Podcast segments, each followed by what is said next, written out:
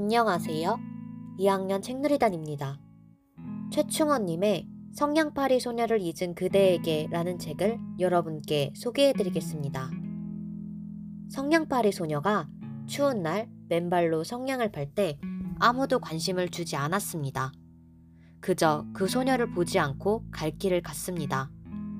유난히 추웠던 그날 새벽, 소녀는 추위를 버티다 못해 세상을 떠나게 됩니다. 다음날 아침 소녀를 무시했던 어른들은 소녀의 시신을 발견합니다. 그리곤 살아있을 때 아직 우리 사회에 속하고 곁에 있을 땐 하지 않았던 행동을 합니다. 동정하고 안쓰러워하고 미약한 죄책감을 느낍니다.